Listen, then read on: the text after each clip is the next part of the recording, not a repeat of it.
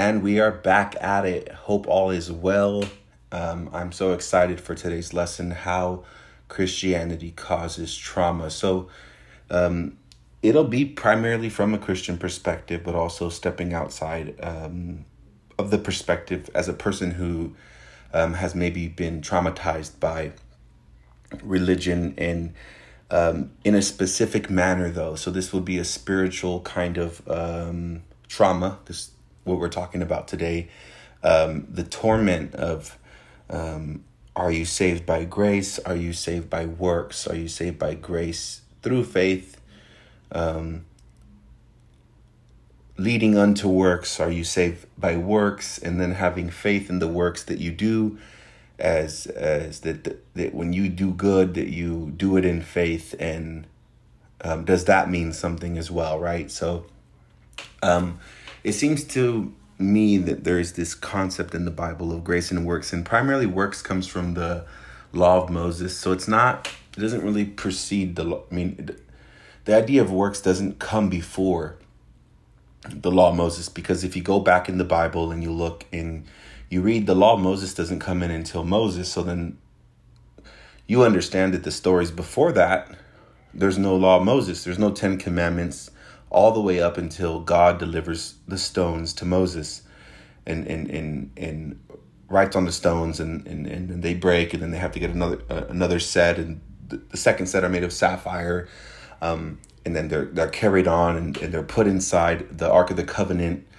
And so you have in Judaism um, Judaism is is a works based uh, religion. So um, that is the foundation traditionally that's traditionally understood from a, Judaistic perspective, but even before that, um, if we go back into Abraham, it's not a works based religion. Um, you might say circumcision in the Old Testament is uh, a works, but in reality, it's a, a sealing of a covenant. It's the seal. So um, that seal was uh, proven useful before the law Moses came. Um, um, because Moses, when he was a baby, he was pulled out of the Nile um, where there's crocodiles, right? And so miraculously, he makes it to uh, Pharaoh's house in some way, and uh, apparently that's connected to the Nile. And so, um, and they end up finding the baby, and they understand that he's a Hebrew, so much so that they bring his mother to educate him. Um, they end up bringing a handmaid, and I'm not sure if they knew it was his mother or not, but they knew it was a Hebrew child based on the circumcision. It has to be. That's the only contextual clue we have um, to understand that. So uh, the law of Moses doesn't come in, and so when when Christians really like um, you know say yeah you you are saved, but you you have to do good, and if you don't do good, then how can you say you're saved, right? So that's a that's the big conversation, and this is this is torture. This whole conversation seems to be torturous to people because you go between thinking that you're forgiven of all your sins, you're washed away, and, and they're washed away in past, present, and future and then when you fail you get a cold reminder from maybe somebody in church or somebody in your christian circle or if you're um, you know attending a, a church of some some sort. And uh, uh, there's certain behaviors you know not to uh, bring within the four walls of the buildings um, but you still do them outside the building. And so therefore like uh, it's it's a self-condemnation in that way too because you know what not to do but you do it outside. But in respect you don't do it in um, in volition, in will, in, in full will. You don't do it in will to to please God. You actually do it in a sense to just please people from condemning you, or for yourself to avoid uh, uh, uh, dealing with people looking at your behavior or measuring your behavior against the yardstick of the Bible. So, you know, there's a lot of denominations out there that are very um, uh, they believe holiness is an outward thing, um, and I'm not just talking about uh, specifically what I've been through because I've come from a Pentecostal uh, apostolic background. Um, I come from the world first before that. So until I was 16, I lived in the world and I, and I grew up in trauma and I grew up in the streets and poverty and suffering. And, and then eventually I become a Christian. And then as I become a Christian, you know, um, I, I get embedded into this, um, these ideas about like, you know, that um, in order to be right with God, you had to do a certain amount of good, or and you had to dress a certain way and act a certain way and present yourself to the world a certain way to be considered one of of God's children, and so that kind of seemed um, to be helpful to someone um, who was full of trauma like me at first, because you know you you you're not used to rules, and then you get rules, and um, and those rules help you kind of regulate your life in a way that you've never knew how to regulate it. You know, considering that I was still but a child when I entered uh, into Christianity, I ended up preaching the word within probably within a year of being a Christian, you know, I opened the Bible and I started reading, and one of my mentors gave me a Bible, and it was so helpful to me. And I just, instead of like drinking and, and, and trying to drink and smoke and party and, and do crazy things like all the other um, high school kids, kids my age were doing, because um, they were doing that even within the four walls of the church. They were, you know, um, um, there was times that even the ambulance was called to church, you know, and, and because of you know people doing that stuff at church and so it's kind of like well you know how does that happen right how does how does it like in a in a very like rules based church you you often find that um, if you don't present the right actions that you have to learn to hide and you and you learn to hide your your your sins you're not able to really confess them because uh, what that means is that you won't be able to be kind of used by God or that it's inappropriate for you to talk about God. And this is kind of all done in silence you know and, and there's a there's a suffering uh, of of keeping it in that kind of is very it can cause a lot of chaos inside of a person you know and like for me like having maybe a, a some kind of sexual sin even can even make it worse because you know the the the bible seems to be uh very like uh hard on that kind of thing, you know, um, uh, defiling your temple. And if you defile your temple and, and, and, and then for some reason it seems that the belief was that once you violate your temple, you're no longer the temple. But the crazy thing was that in the, in the, in the, book of corinthians when he says that when he talks about you're the temple he's speaking to people that are actually uh, fornicators according to the Bible. So they're like he's calling them the temple. He's he's saying you're in fornication and you're the temple, and that coexisted.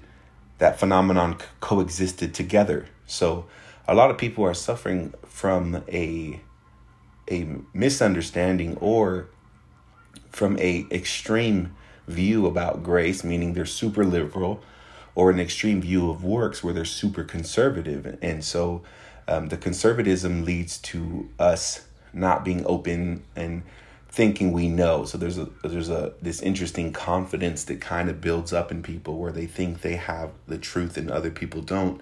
And we've talked about this before that truth is is is is transcendent of what human beings can understand you know because if you take truth you're not just looking at one element of the world where like there's a physical earth right? Like in science and all that um, um, it's multi-dimensional you know what i mean? And so if we include space right we include this idea of the infinite. And if you cannot conceptualize the infinite therefore because you are in a finite state then in some weird way like you know it's it's it's a tr- it's a true statement to say that nobody really has truth you can only pursue the truth and pursue the truth to the extent that your finite mind is able to conceptualize it. And obviously, like if you're a Christian, you believe that God gave you a level of ability to conceptualize truth to the extent that's necessary for your finite existence, if that makes sense. So, God gave you enough truth to help you um, regulate your life here in this life, right? In this actual physical life and so then you believe in the transcendent of eternity and being with God and and and because of Jesus and what he did on the cross you can be with God right? And um, and so what people do is say well you can be with God um, eternally and you're eternally secure and you can't lose your salvation right? And then some people say well you can lose your salvation. And then when you do bad you feel like you lost your salvation even if you believe you're eternally secure in some sense. So if maybe you have a mental assent that okay, you know, you're saved forever. And then you do enough wrong and you feel like unhinged, unhooked from that salvation. And this seems to be a very uh, uh, traumatic thing for people when they go through this. You know what I mean? And I'm sure that God understands this and and, and people say, well, this is just the gospel and people are going to have to deal with it. And that seems to be a very, uh, uh, that seems to be a perspective that lacks a lot of empathy you know what I mean, to say something like that. And you have people that preach like that and talk like that, you know. And I told you like this this podcast is called metanoia. Metanoia is the Greek word for the English word repent. So the the basis of the word repent is based on a Greek understanding of uh, metanoia. Metanoia means meta means to change, and noia is your thoughts, change of thought. So um, when the Bible talks about repentance, um, you never see it say repent of, of your sin um, in the sense of, except in the Old Testament. Um, in the New Testament, you don't hear that kind of verbiage used. Your repentance is um, your belief in Christ. And so that's the center point. So if you're a Christian, you your repentance isn't based on individual uh, repentance of individual sins. It's it's it's a it's a root source issue. It's like, well, you're not connected to Jesus and you're not connected to the unlimited forgiveness and grace, and so therefore, um, you're you you. It's easy to fall into temptation. You know what I mean? It's like um, being in a relationship and then your partner leaves town and um, goes out of town, and then you have opportunities of temptation because you're alone, right? Maybe uh, a, a husband and, and his wife leaves, and or, or maybe he leaves and he goes out of town and he's in another city and the opportunity of that space you know away can definitely be a grounds for temptation sometimes right and so um, when you look at uh, relationships that seems to be a great indicator of how this might be properly understood because at the end of the day like um, we kind of see like things like well people who don't uh, people who live together before they're married seem to have a higher divorce rate. So they get married after they live together. And that can be easily explained. I mean, you can talk about it in just a practical way. It's like, like you know, you you got to see how someone was before you made a commitment, right? So it's like, well, then, uh, and then you didn't have to make that lifelong commitment. You made a commitment of some sort. So it's not like an, a, a transcendent commitment that no matter what happens, we're to figure this out, right? It's just a commitment of like, yeah, I love you and we'll work this out. It's like very uh, casual in a sense. And that seems to be how, you know, people that maybe don't um, think it's, ne- it's necessary to be, be married um, kind of look at things. And so it, it, it's, it's interesting, you know what I mean? Because you, you can't make a lifelong commitment and then go back on it. But if you do, that's called divorce. And so, that seems to be interesting how all that plays out, you know, because our relationship with God is is likened to a marriage. Um, you know, uh, love your wife like Christ loves the church, and so it's a, the the higher principles that Christ loves the church like a marriage, and then you have another relational aspect of God being the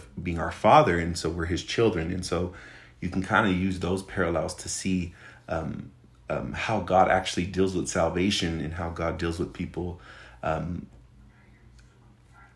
and so you you you have a lot of people that actually um, from the work side that actually violate these the rules of relationship the rules of engagement for a marriage. This is forever right? This is and so the grace people are like well this is forever so this is eternal security. And then the works people are like well people divorce so therefore like it's not forever so it falls apart. So that if you do bad then uh, your marriage will fall apart and it will result in divorce. And so you didn't do enough good and therefore you deserve bad right? So you know grace deals with suffering. Is that as you suffer god will give you the strength you know what i mean in spite of your failures in spite of you what of you deserving help god will give it to you work says well if you do good enough you um you can help avoid suffering and and if you're suffering it's more often time that you've done something wrong. And that's kind of what happened with Job in the story of Job in the Old Testament, where they were like, well, you're suffering because you did something wrong, right? And so people are people are tortured by this paradox, and this isn't this is a, a disastrous paradox. This paradox um, between denominations destroys people, and so so so this is why I think you can kind of see like a, a casual approach to coming to church and listening to the word from a pulpit these days, where it's not really taken as serious anymore and it's not taken with kind of any reverence. Um, because it's like there's too much confusion about what's right and what's wrong. You know, you look at something like Luke 9 23. If any man desire to come after me, let him deny, this is Jesus' words, let him deny himself, take up his cross, come after me, right? So a, a, a lot of the works people will take this verse and look at like, okay, well, yeah, it means like, you know, you're going to have to work hard. You're going to have to make sacrifices. You know what I mean? You're going to have to, uh, uh, I remember once hearing a preacher saying, well, you know, like this is a verse that talks about like what you're going to have to sacrifice for God. And and when you look at it, it's like, well, that, that's not what the the the cross is about. The cross was never about what what Jesus had to sacrifice for God.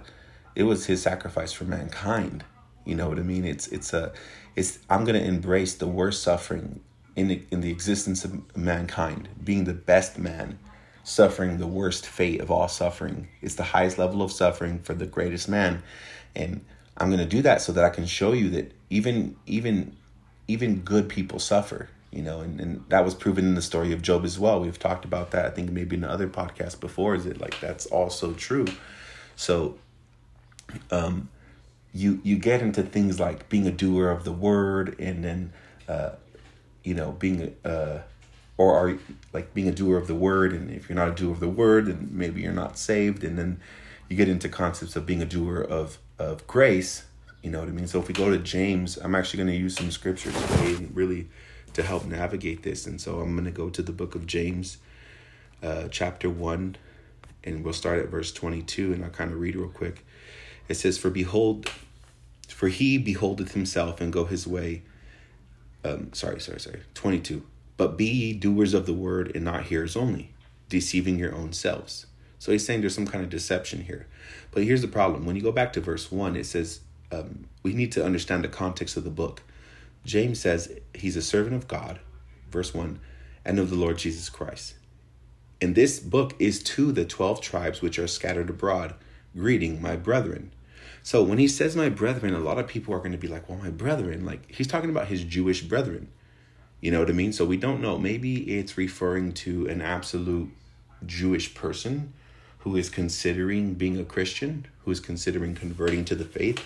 It could be just to a Jewish a Jewish Christian in general, um, or it could be to a Jew who isn't actually saved yet. But when we kind of read through the verses, we can kind of see that there's a clarity that this person does have an understanding of Jesus. But the problem is, is that this Jewish person, this legalistic person, doesn't actually understand what it means to have the cross in their life. And so they kind of go bonkers. So instead of like um like still continuing to like follow like the goodness of the law in the sense that they would still do good they kind of became well we have this grace and we're forgiven and this freedom and they kind of go crazy with it and they end up just treating people poorly. Um, and that's why he talks about the, the, the you know good religion is this is to you know is to help the orphans and the widows and, and to visit the fatherless, right? And to keep himself unspotted from the world. Like, so he's really trying to speak to these very, like, because these people are falling into sin because of legalism. So here, let me explain this to you. So they were law abiding Jews. They convert to Christianity. And they think grace is a freedom to just be however you want. So they're like, well, since grace is setting us free from the law, there's no law. You know, there's no, we're free. We can do whatever we want. And so in turn, they become bad people. They become bad people. And so because they're measuring like Jesus' sacrifice as a means to behave and live however you want, they are taking the place of God in the conversation. And that's usually what legalistic people do is they play the role of God, right? And they measure, well, if that paid everything, then I don't have to do anything. That's a legalistic mentality as well. A lot of people think legalism is just the hypocrites you see where they tell you where they preach to you and tell you what to do and then they themselves don't do it, right? No, there's a, there's other kinds of legalism and this is a unique kind, but it does exist and it comes with people who are kind of, of knowledgeable in religion and this is a problem because what what does it do? It people look at this and if they don't know any better, they're gonna just be like, well, okay, grace gives me I can be a Christian and I can kind of just do whatever I want. Right? And so let's keep reading. And he says, um, For if any be a hearer of the word and not a doer, he is like a man beholding his natural face in a glass. For he beholdeth himself and go his way, and straightway forget what manner of man he was. So if you notice here, it's actually referring to identity. So he's saying this man, a man, a man who who doesn't like live out the word, the goodness of what the the Bible says a man should be, like as far as character, right? And and and, and being a you know, being a reflection of Christ, right? Um, that kind of person is is the kind of person that looks in the mirror and forgets how he looks. It's like almost kind of insanity, right? It's like, well, you forgot how you looked, so you have no it's almost like you have no memory, right? And so if you have no memory of who you are, right? Well, that's the, that's the interesting. It's like, well, who am I? Right? So we go back to this relationship concept real quick and we're like thinking about uh um well, let's just say we're using the relationship of a father and a son, right? And God is the father and I'm the son and it's like, well, it's like me saying, well, I forgot that I'm his son. I forgot that I'm my father's son. It's like, well, how do you forget that? Like, that's something that seems to be a given, right? Once you're born into the world and you spend enough time with your father, you understand who your father is, and that's it. And it's like, well, he's saying that people who hear the word and don't do it are like people who kind of have this level of insanity where they're like, whoa, like, they don't even know who they are. They lost their identity. So it seems to be that like I'm not your son, right? So then people are saying like, well, he's saying that these people who are not able to produce good character seem to be people who forget who they are, people who struggle with identity, right?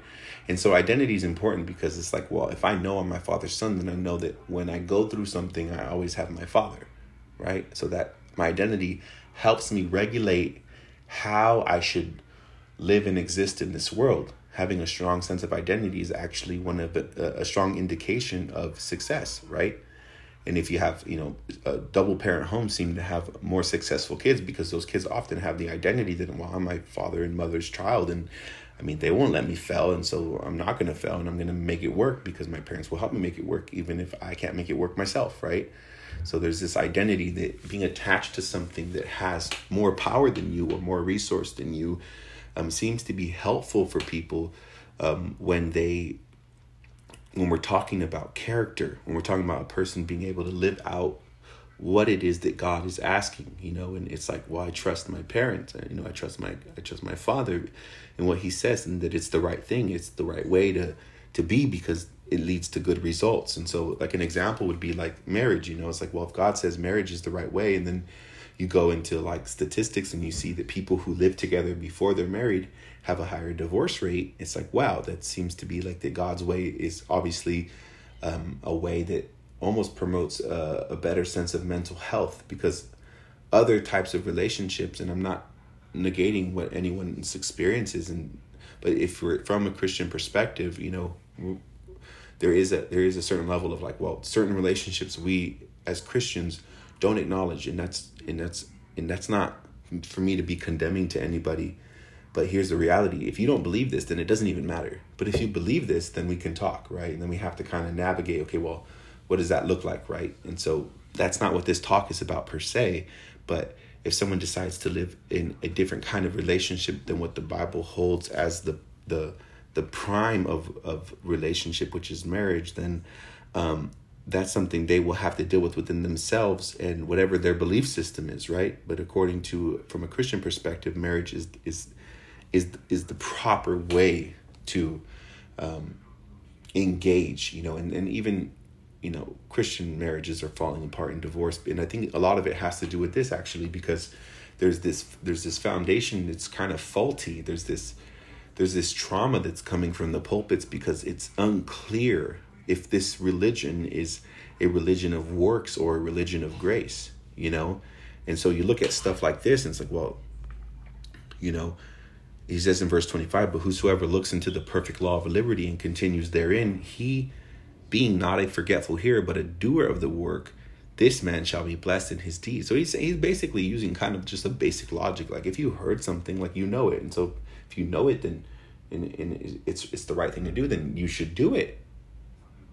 You know, you shouldn't just hear it and then be like, well, and then say it's right and then not follow through with it, right? In verse 27, uh, he says, pure religion, pure religion and undefiled before God and the Father is this to visit the fatherless, the widows in their aff- affliction, and to keep himself unspotted from the world. So he even gives us an example. It's like, well, you know, we, we, we it's been demonstrated, you know, by Jesus himself that helping people is important. And if you're not helping people, you're not you're oftentimes living in a self-centered world and that self-centered world is wrapped around the fact that it's the focus is on you pretty much right so if you're still struggling with where you stand with your salvation you don't know your identity he, it almost seems that even james is kind of a little bit in in an indirect way leaning towards okay there has to be a proper foundation and it has to be a secure foundation right so if you think of a marriage and you're kind of like well a marriage is like well uh, there's a commitment, there's a covenant, right? There's uh, there's vows, um, and it's for life. And so, if if if our relationship with God is likened to a marriage, and then it's like, well, that seems to also give an idea of um, that that allegory is pointing towards that we are married to Christ in the same way that we are supposed to marry here on earth with a spouse with that level of commitment, with that level of and the thing is is that he's the perfect groom though. That's the difference is he's not full of fault. So he's he's always going to be there. So if you get married to Christ, let's just say that you repent of the sin of rejecting Christ, right? And um, and you embrace him as the savior and um, you're baptized and you're buried with him in baptism like the bible says and you enter into this relationship, you can't leave. And people say, well, you can become a reprobate. Well, that's up for debate because oftentimes when you look at the story like Ananias and Sapphira, there's no clear evidence that they're believers and there's no clear evidence that they're not, but their actions show that obviously they don't have an identity with Christianity. They're actually in opposition to it by stealing from the church. So then you can kind of see by the actions there that those are not believers. You don't you can use biblical logic that way and help navigate through stories and people say well, well they're the believers and look at them they drop dead it's like well no are they are, are they are they saved are they in that eternal because if they're in that eternal in that eternal in that eternal relationship where let's just say they're eternally secure and then like well they drop dead it's like well you know did you ever see jesus you know make people drop dead well no because that's Jesus is God's will in action. His it's God's will towards man. So if Jesus is always healing and he's actually instead resurrecting the dead, then we know that that's not proper if that person is a believer. So we can't take a works approach when we look at that kind of stuff because it's important to understand that everything has to be cohesive, coherent. It's either true or it's a lie or it's insanity. And it can't be insanity because it's moral. You can't say something that's moral is insane something that's moral is, good it's helpful it brings more the, the ideals that jesus demonstrated through his character actually brought more mental health brought more help brought more love brought more peace brought more joy brought more uh, abundance of life brought more quality of life right so it's interesting how people kind of navigate this and i'm not against the work side per se but at the same time i'm kind of understanding here wait a minute like i've understood this for quite a while that works is seems to be the works mentality seems to be torturous because you do good and and then you fell at somewhere along the line in your life and once you fell and if you fell hard enough then it's like well then god is you know done with you and you're done with god because it's like well that's too far that's too far down the pit right? And so kind of going into james 2 you even have stuff that says that is said like this in james 2.19 where he says um, well let's see i think it's uh, James 2 19 through 25. So we'll go there. Thou believest there is one God, thou doest well. The devils also believe and tremble. And so here he's actually kind of separating um, belief. And he's saying, well, even demons believe. So it's like, well, belief isn't they believe they believe in a certain belief. It's a mental assent. So they have the idea, right? The idea there there there's a one God. And then if you go back to 17, he says, even so faith, if it has not works, it's dead, being alone. Yea, a man may say, Thou hast faith, and I have works, show me thy faith without thy works, and I will show thee my faith by my works. You believe in one God, you do well, but the devils also believe. But will thou know, O vain man, that faith without works is dead?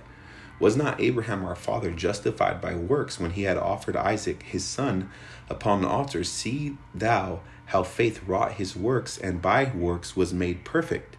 And the scripture was fulfilled, which said, Abraham believed God, and it was imputed unto him for righteousness and for and he was called a friend of God. You see then how that how that by works a man is justified and not by faith only. And so remember, this isn't to traditional Christian believers. This is to the 12 tribes. So you cannot just throw this to any Christian. So here's an improper understanding of the book of James, which is used for most works based denominations of Christianity. Obviously, we have to be good, but how we achieve that seems to be the question, like the, the thing in question. It seems to be the most ambiguous thing, right? Because it's either straight out works or you just do what you're told, right? In obedience. And a lot of people preach like that. And well, that's not really what the Bible teaches because if we go to Romans, which we're going to go to in a minute, you're going to see it says something completely different than what you read here. But the book of Romans is a, a different context. So um, you see here, he says, Abraham, our father, was justified by works. Well, how? What, what do you mean? It, that never happened. He was never justified by works but it says it here that it is. So I'm not contradicting the Bible per se, but I'm trying to say that maybe how we're seeing this is wrong. Abraham was made right with God originally by faith in something that was not tangible. He believed in something that was not tangible. God pointed to the stars. And in that same chapter, in chapter 15 of Genesis, it says that he was that he believed God and it wasn't accounted to him for righteousness. So God and, and what was that star? And it's the Hebrew word kovab, it's illustrious prince. And so from a Christian perspective, we take that star and it's Jesus. So Abraham believed in Jesus and he was right with God. But then if you see it here, was not Abraham our father justified by works when he offered Isaac his son upon the altar? You see how faith wrought with his works, and by works was faith made perfect. Here's the problem. It is, this is a problem because these are two separate time frames. When he offered Isaac was way, way, way, way after the original promise. So it took Abraham almost close to 40 years to be um, to prove for, for from what James is saying, it took Abraham 40 years, 40 actual years to produce this level of to produce this level of faith that he would offer his own son as God was asking. That didn't happen that didn't happen right when he believed. He had to have his son. His son had to grow up and he had to fall in love with his son and love his son as a father would a son. And, and to the point where that love was so great, where God was like, well, let's see if you're willing to give it up for me. And it proved that his faith, that's what James is saying, is that he proved that his faith ended up at some point having works. And people say, well, a lot of you know, I talked to some conservative Christians about this, and they're like, "Well, no, no, no, like you're." You're just kind of reading into it. It's like, well, no, it's using the same story. And it says here at the bottom, and the scripture was fulfilled, which said Abraham believed God. So it was fulfilled when he got his when when he was when he demonstrated outstanding obedience to God it was a byproduct of the security he had that he had a covenant with God and that covenant was an eternal covenant eternal means never changing it doesn't stop. And Christianity is based off Abraham, not the law of Moses. So a lot of these works based people that tell you, well, you got to do this to be saved, and that you know, you know, and if you if you fall, it's like no, look at if you sin, here's the thing, and you're gonna have to take this into consideration. I could be wrong about all this. I don't I don't completely know. I'm not completely sure. I'm still searching, you know, but it seems to me that when you are a person who is secure you demonstrate good character. Any relationship where the husband and wife are secure in the relationship, they have better character towards each other.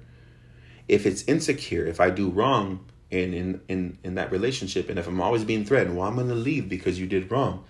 Well, that's actually like psychologically traumatic to put someone through through commitment and then to rob them of it to put someone through commitment and rob them of it that's legalism at its core. That's religiousness at its core. That's why we are dealing with the world saying Christianity sucks and and it and, it, and it's it's not helpful and it's detrimental to your mental health and, and it because of this it can be because then you also have the other extreme where people are full of grace and they're like well you can just kind of do whatever you want because you're saved you know you're secure but that doesn't make any sense because secure people in the allegory of relationship, whether that's marriage or whether that's father and son or father and daughter, is is that when we feel secure, we act better. So it seems that the doctrine of eternal security kind of has a hand up on works because it actually provides a security. But people and the devil are often, that's why, you know, the, the thief comes but to steal, kill, and destroy. And and he wants to steal that from you, the security, right? So maybe that's right. Maybe maybe in order to be eternally secure, to be eternally secure means good character. And what if that was the truth? Then this whole time, us making people insecure about their salvation is actually us preaching the gospel incorrectly. You know, it's like saying, oh, well, that guy had like a, I saw him doing this, I saw him doing that, you know, had a cigarette and he's not saved, you know. Your key needs to get right with God. So, well, what? Like when when did you come up with that? Like where did you derive that from? What underlying principle in the Bible am I saying that it's right? Obviously taking care of your body is the most mentally healthy thing for you because when you feed your body nutrients, you know, I've done personal training and I've helped people with nutrition before and things like that. And the people who who follow the programs often feel a thousand times better when they eat better, right? So it's like it's interesting that people so like you know i was talking about health so obviously the health part is like well it, it, it's just common sense right? Not not to smoke specifically like cigarettes and things like that right? Because you know the smoke and, and the cancer and all that and we've learned we've learned it's it's it's bad for you. It's not good for you. Now will that have a measure on your salvation? No. But but will that diminish your quality of life? Yes. So when you go back to Adam and Eve in the garden, you notice physical suffering is is the byproduct of the sin entering the world, sin entering the world, right? And so the only way to for God to fix that is well, I can't reduce the suffering because you already enter, let it enter the world. But what I can do is find a way to maintain a relationship with you. And so man tries to cover himself. They sew up fig leaves because they feel ashamed. And that shame comes with working the ground and women bearing children and suffering to bear children and things like that. And so there's suffering that comes as a result of sin. So I always kind of told people, like in, in just my experience as a pastor and minister in the past, it was like that you you're going to suffer because of your sin. But I don't think that that takes away your salvation. And you're like, well, here's a verse and there's a verse. And yeah, give me all the verses you want. I'm going to show you something interesting right now. And I'm not here to say that I'm right and you're wrong or you're right and I'm wrong. I'm just here to challenge you with a clear understanding of this because Christianity, from a biblical perspective, you can't really argue this, is based on Abraham.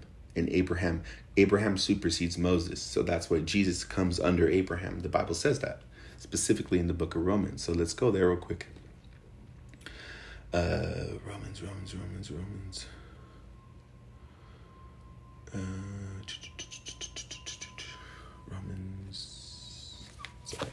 just making sure. I have some notes, but I'm, it's just kind of a guide. It's not really, um, because I, I I like to do this as I go. So I'm like looking at stuff as I'm talking and kind of like working through it with you guys.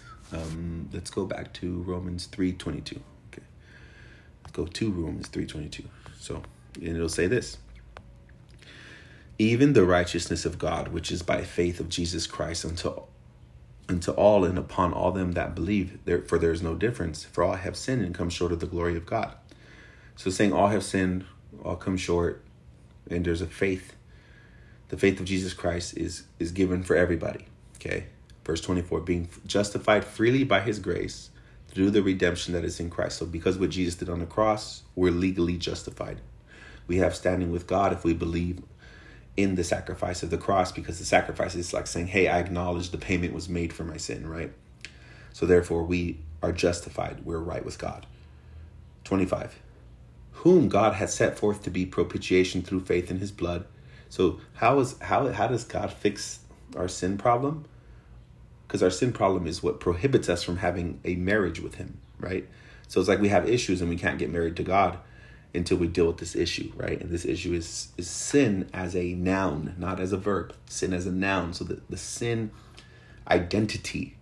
Okay. And that's why it's important when you read the book of James to kind of take that identity thing into consideration. It's like, well, what it's like, well, willful sinfulness within the confines of Christianity is an identity problem, not a salvation problem, an identity problem. So a, a person is not properly identifying who they are in relation to God. They're not understanding that it's a marriage, you know, and that God knows best. And they don't believe that God knows best because they see God as they see another person with frailty.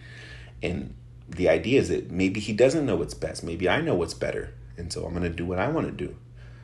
And then therefore you do what you want to do. And because it's uh, technically sin, according to the Bible, you suffer more.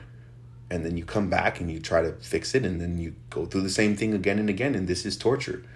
This is the most torturous thing I've ever experienced in Christianity. And I've seen many people suffer from this and not even know what it is it's a it's it's it's it's crazy it's crazy so let's keep reading we're going to read um, through chapter 4 so you got to understand when romans is written it's it's not broken down in chapters and verses the way it is in english that helps us that help them map it out but in the original language the biblical koine greek there is no breaking so that it's all fluid so chapter 3 and 4 are together so he said verse 26 to declare, I say, at this time his righteousness, that he might be just, and the justifier of him which believeth in Jesus. Where is boasting then? It is excluded. By what law? Of works? Nay, but by the law of faith. So the law of faith actually excludes um, using the law to say I'm better than somebody else. So nobody's better, nobody's worse. All are sinners, right? So everybody is equal in the eyes of God. It's it's actually the most egalitarian statement I think that's made here when it comes to like Jews and Gentiles being, you know, on even playing. Everyone's on even playing because we're all sinners. Um, where is boasting then? It is excluded by what law? Of works? Nay, but by the law of faith. Therefore, we conclude that a man is justified by faith without the deeds of the law. So a man is actually right with God. Okay, that's what justified means. Without the deeds of the law. What does that mean? A man is justified. This is not just the, the, the ceremonial law. This is law, the law of Moses. Man is right with God without the deeds of the law. There's no plainer statement in all of the Bible about this than this. You cannot be right with God because you are following the law and have good character you're not right with God because of that. But people talk and act and live like it. Well, I'm, you know, I follow more of it than you, and you know, and that kind of attitude, and that's what legalism is. That's what that's what the problem in Christianity is. We're suffering from this. Is that people don't have a proper understanding of all this, and therefore we conclude a man that a man is justified by faith without the deeds of the law. Is he the God of the Jews only? Is he not also of the Gentiles? Yes, of the Gentiles also, seeing it is one God, which shall justify the circumcision by faith and the uncircumcision through faith. So the he'll justify the circumcision, which is the Jews, by faith, and he'll circ- and he'll justify the uncircumcised through faith. Okay, that's important to know. Is that he justifies both whether you are a law-abiding Jew or whether you are a uncircumcised um, um, Gentile, meaning you're not, you don't have the covenant of, of, of Abraham, you're still able to access it. So then, do we make void the law through faith? God forbid. Yes, we establish the the law. So establish the law. What does that mean, right? That's after the fact, though. Understand that it's not what shall we say then? That Abraham our father, as pertaining to the flesh, has found. For if Abraham were justified by works, he has something to glory of, but not before God. For what saith the scripture? Abraham believed God. So, hold on, let me stop there. For if Abraham were justified by works, so if he was right with God on the basis of the good that he did, on the basis of having good character, understand he didn't have the law of Moses. There's that that says so much. If you have any understanding of the Bible, you know that that says a lot. You have to go back and reread these stories and kind of reconfigure your faith. Because he's justified not by works, because then if he was, he would have something to glory about. He could say, Well, I've done more works than you, and I'm right with God because I did all these things. And he says, But not before God. So when we do works, works are are um, not to not to justify whether or not we're saved. Okay. That's what it seems to me. It's not to justify whether or not we're saved. Works are to show that the salvation we have is, in fact, a byproduct of the relationship that we have, that we're in the proper identity. Good works mean that we know our identity. And if you don't know your identity, you cannot produce good works. If you don't understand the security that you have, so like literally, you can only establish the law on the security of grace. And it's an eternal security. It seems to be that. For God so loved the world for God so loved the world. John 3:16. You know, he gave his only begotten son, and whoever believes would not perish but have what? Everlasting life. Everlasting life is everlasting life. That's a promise. So if you're saved, you have everlasting life.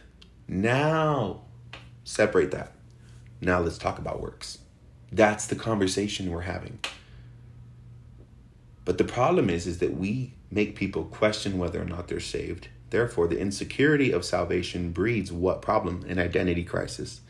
And that identity crisis creates what we understand as religious trauma. So, Christian religious trauma happens.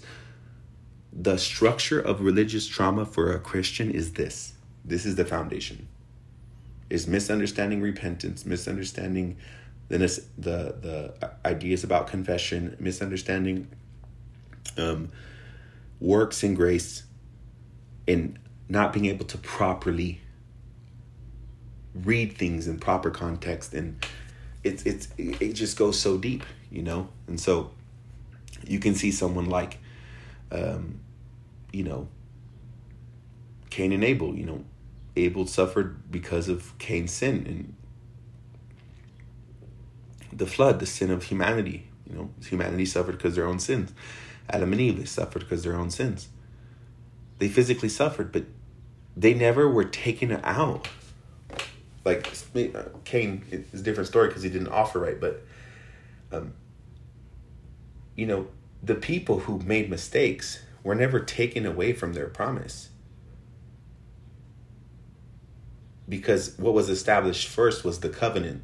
What was established first was the relationship. So God said, "Let's let's get this relationship right first. Okay? I'm your father, you're my son. Nothing can separate you. No one can take you out of my hand. No one can pluck you. We good? Okay, good. Now, you have some problems. you have some bad character that needs working on. So that's what we're here for. So remember, you're saved, you're eternally secure. Now let's work on them. So this seems to be the way it is. And so what is the necessity for baptism? Well, the baptism is the circumcision, is the is the is the universal circumcision. So it's like, well, you know, how do you how do you associate with this? You know, I'm, I'm baptized. Well, where's baptism come from? It comes from the the mikvah, the the the washing of hands. You know, the the the the the baptism of disciples under rabbis. You know, it's like, well, you you, you served under a rabbi, you're you're baptized. You're you're just the same way John the Baptist, right? They were baptized in the baptism of John, and they still had to be rebaptized once the the dispensation of grace started. Once you know Christianity and the church came into full effect because the gospels are written under the old testament so they that's why they still have to be baptized so once jesus dies is buried resurrected and then he ascends into heaven 10 days later, the Holy Spirit falls. That's when the church starts. So from there, everything else, how it was done, is completely different now, moving forward. So moving forward, we see here that he's saying that it's going to be done the way it was done with Abraham moving forward. Do you see what I'm saying? So it's going to he's going to make sure it's done the way it was done with Abraham moving forward. And that's important to know. Now, going let's keep reading.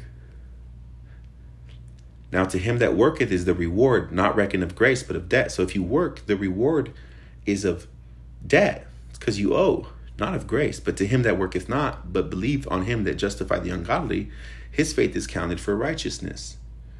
Do you see that there? That the that a person's faith without their good works.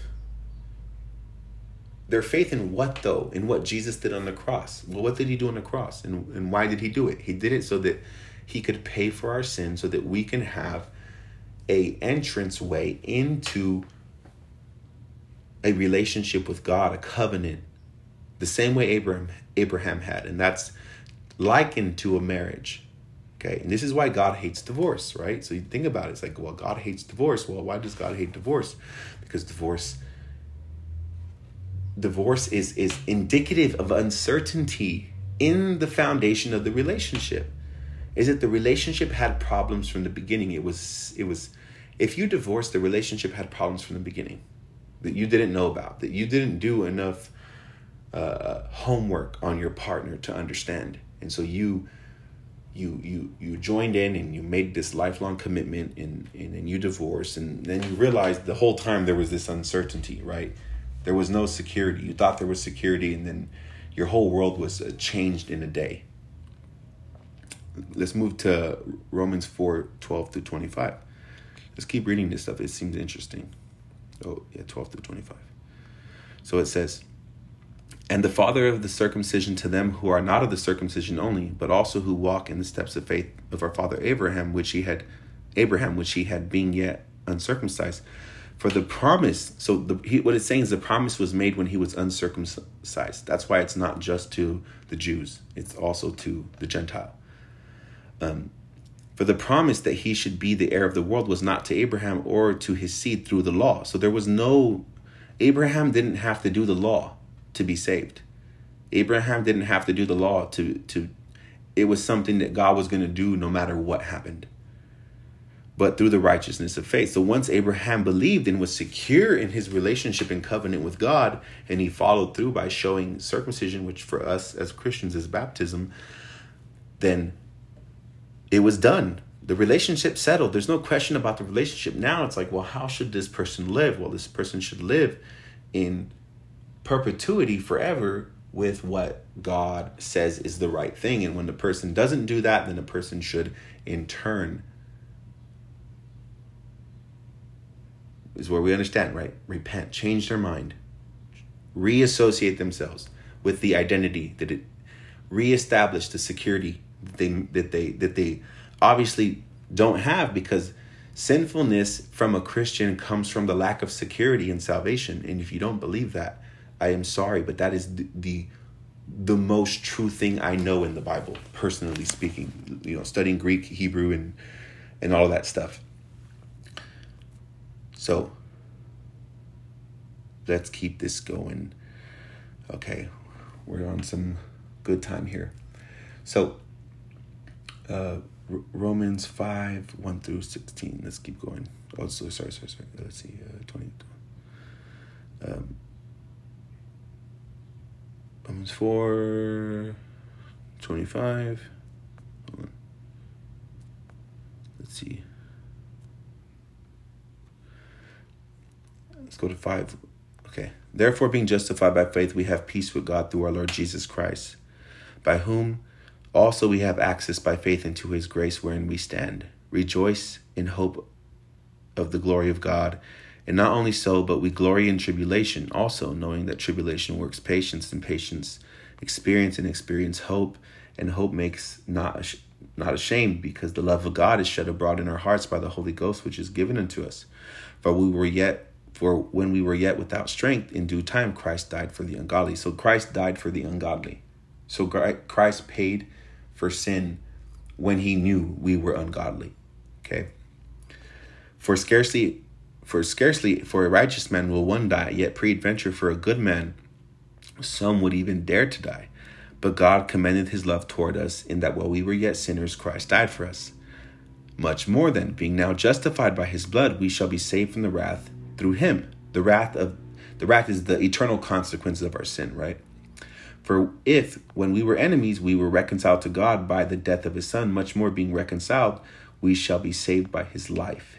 So, because he's resurrected and he lives in us, the life of, of, of the Spirit of God that's in us will help us to be saved, keep us saved, keep us walking where we are, aren't plucked out of his hands, right?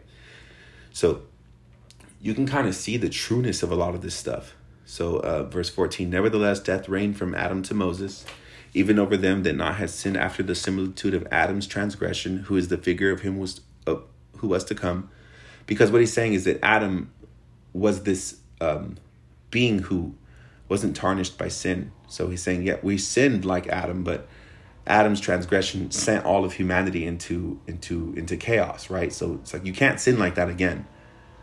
But he's saying because Adam was a figure of Jesus. So Jesus and Adam are kind of like Jesus considered the second Adam. He comes again so that because Adam sinned, we're all sinners because Jesus died for our sin and he was righteous, we become righteous in him.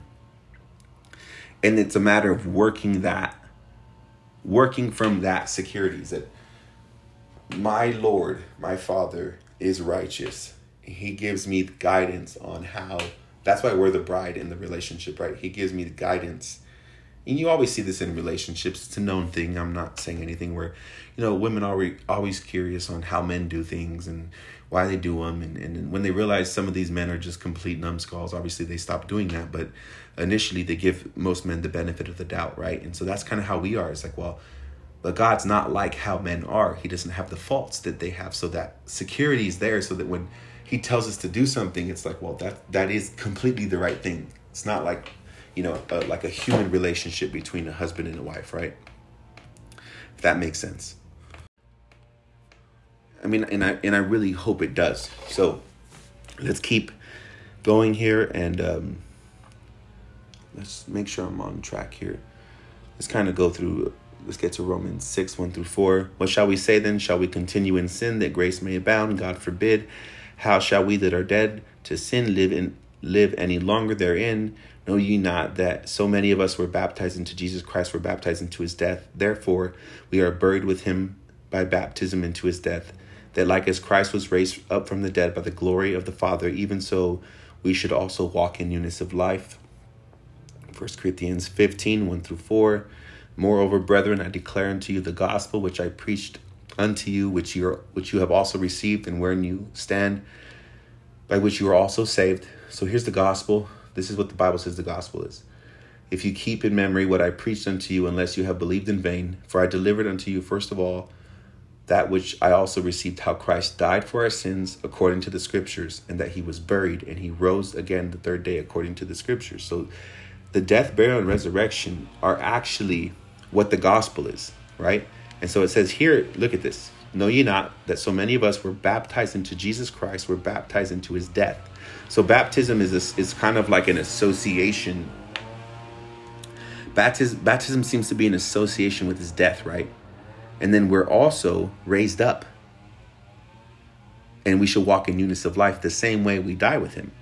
So it's like this initial part of being baptized is a part of the ceremony of getting married to God and that's probably the weirdest way to see it because obviously we have these weird ideas these humanistic ideas and finite ideas about marriage but it seems to be the preceding truth before actual marriage is that god's design is that man have a a, a marriage relationship with him that is forever and eternal and unending so that, that the man himself okay can have the utmost because look at god dealt with adam after his sin meaning that god showed to adam i'm still here and so from there, Adam was able to reconcile that in himself and also follow through with his part in, you know, multiplying, and doing what God asked of him as far as being the first man.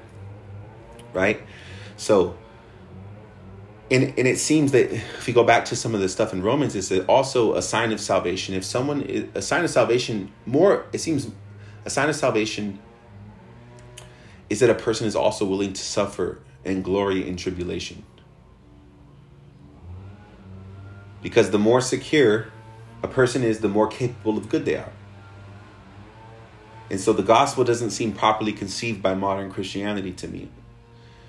The psychology of believing in eternal security seems to be true from a psychological perspective. But then you also even have enough people out here that are preaching some of this, right? But they also preach it, it, it, it's a miss as well because what they do is they don't properly they don't properly teach and preach people how to associate works after the fact. Okay? And what a lack of works does. Because think about it, if a person believes they're not saved, they're not saved. That's Proverbs 23 7. As a man believeth in his heart, uh, uh, as a man thinketh in his heart, so is he, right? Thinketh in his heart. So that means the thoughts are in the heart. That means they're they're connected to the emotions. They're connected to the person's belief. So if a person doesn't believe they're saved, they're not. If a person believes they're eternally secure, they're eternally secure. But that genuine belief, to see that, to see that genuine belief, right? You have to see, you'll inevitably see good works from that person. You'll see change. You'll see goodness. You'll see uh, a willingness to suffer. They'll they'll glory in their tribulations. That's one of the signs that someone actually has a hold of the gospel. Is they're not complaining about suffering. They're not murmuring. Like you look at look at the law. Look what the law did to the people. They murmured and complained when they suffered. It seems right with good mental health when we talk about eternal security. But people always will come back. Well, if you you know, if you do this, well, if you do enough sin, well, if you do this, but if you do that, well, well, well, it's, it doesn't work. I don't think, I think that's the problem is we're, we're seeing it from this general concept of how we always saw it. And no one is taking a bigger step back and looking at it. Is which what is what that's what I'm trying to do actually. So marriage is supposed to be certainty, right? That that person in sickness and in health will always be there. And so God likens our relationship with him to marriage. So I think that's probably the it seems the only way to overcome religious trauma because religious trauma is often caused by misunderstandings is to get people associated with the proper truth of Christianity which is the security and, and this goes for any denomination. I don't I don't I, I, know a lot of people have different rules and stuff and so there, there there's there's different rules within Christianity and a lot of people have different ways of doing things and and, and the Bible does say in Revelations that there's going to be more people in heaven than than is actually mathematically you're able to count. So I don't know. Maybe maybe maybe um it's because of this. Maybe because we're misunderstanding this. But um and maybe I'm completely wrong, but I want to I want to put this out there and I want to challenge people to think differently, you know? So you know, um I had a relationship I remember once in it was a short relationship, it was like a few months. And I met this girl and you, you know, I fell in love with her and you know, at the time what I thought was love and which was partially infatuation and you know, kind of having that trophy girl. You know, she's very very pretty, very very like beautiful eyes and when you walk in a room everybody looks at her and it kind of like was an ego brush for me right but also like i did love her and i did care about her. I mean i did have some ego attached to it but it doesn't mean i was absent of love. Um, but it seemed to me that in that relationship this was after i left like being a christian and being a pastor. So i tried i was still kind of in the middle right? Like of like how should i live my life? I don't know what to do. I don't know what what experiences should i have right? So um, and this was like before I even got into like alcohol and, and that stuff and, and kind of going down the drain for two years.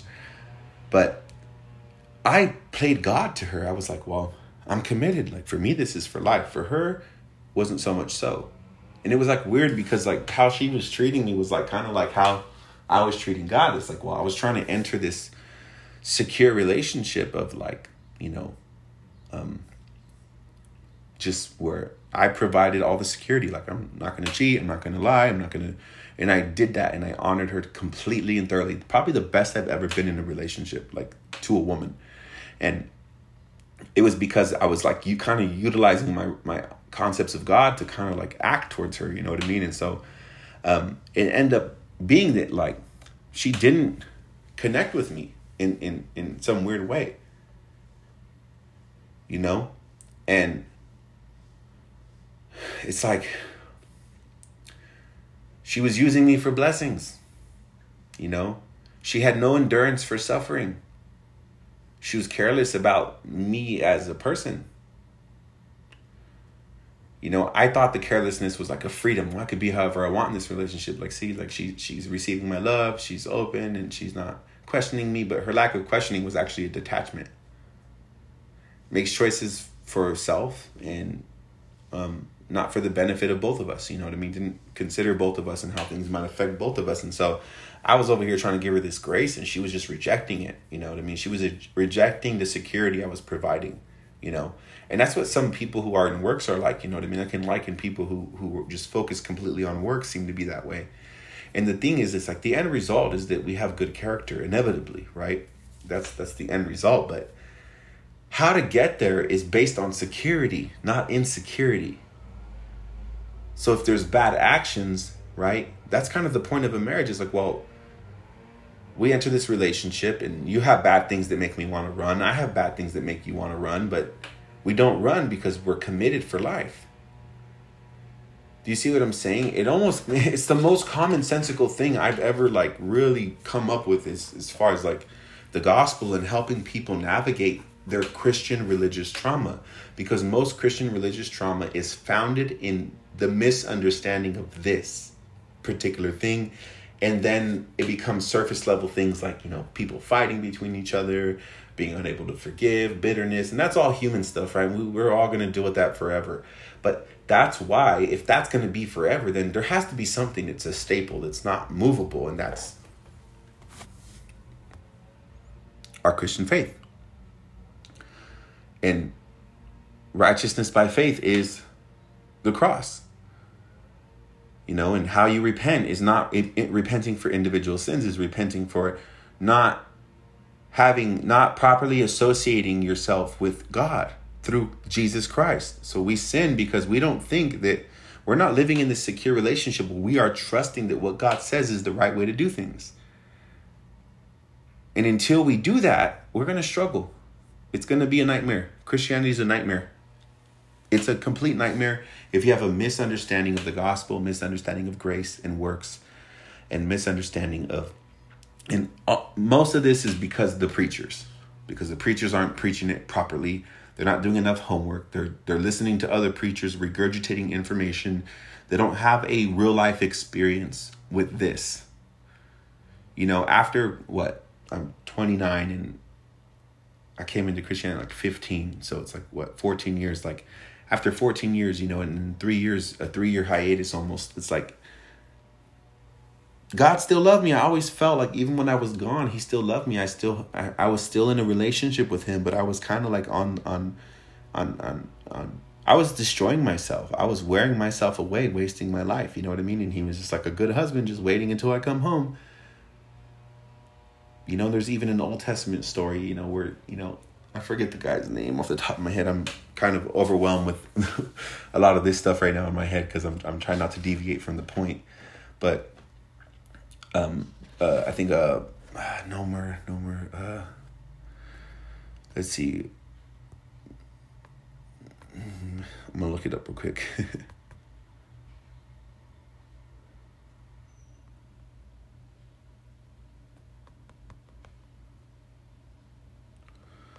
Hi guys, I'm still here.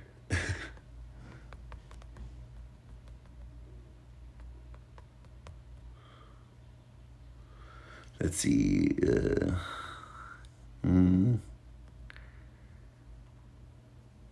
I can't. Sorry.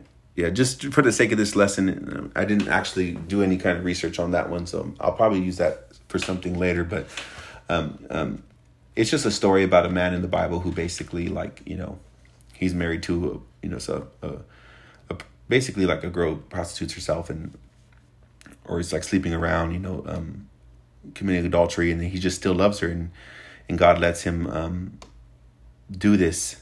Like God tells him to stay in the relationship pretty much you know what I mean? And that's an example of how God is with his people. He's always there and and even in the Old Testament, you can see it's like, well, all these these people are dying in the wilderness, right? And it's like, well, God is faithful. Well, how's God faithful if these people are dying? It's like, well, because He's always Himself. It's us that deviate. like that's that's the point, right? So, anywho, I hope this is helpful, and I hope this can actually bring some um, encouragement to people who kind of have a misunderstanding about this. And if you don't understand something, send me an email, a-n-g-e-l-k-f-b at msn.com. Would love to talk to you. Um, and I think this is why uh, Christianity causes trauma to people. And we gotta we gotta work on it. We gotta be better as Christians. All right, guys. Bye.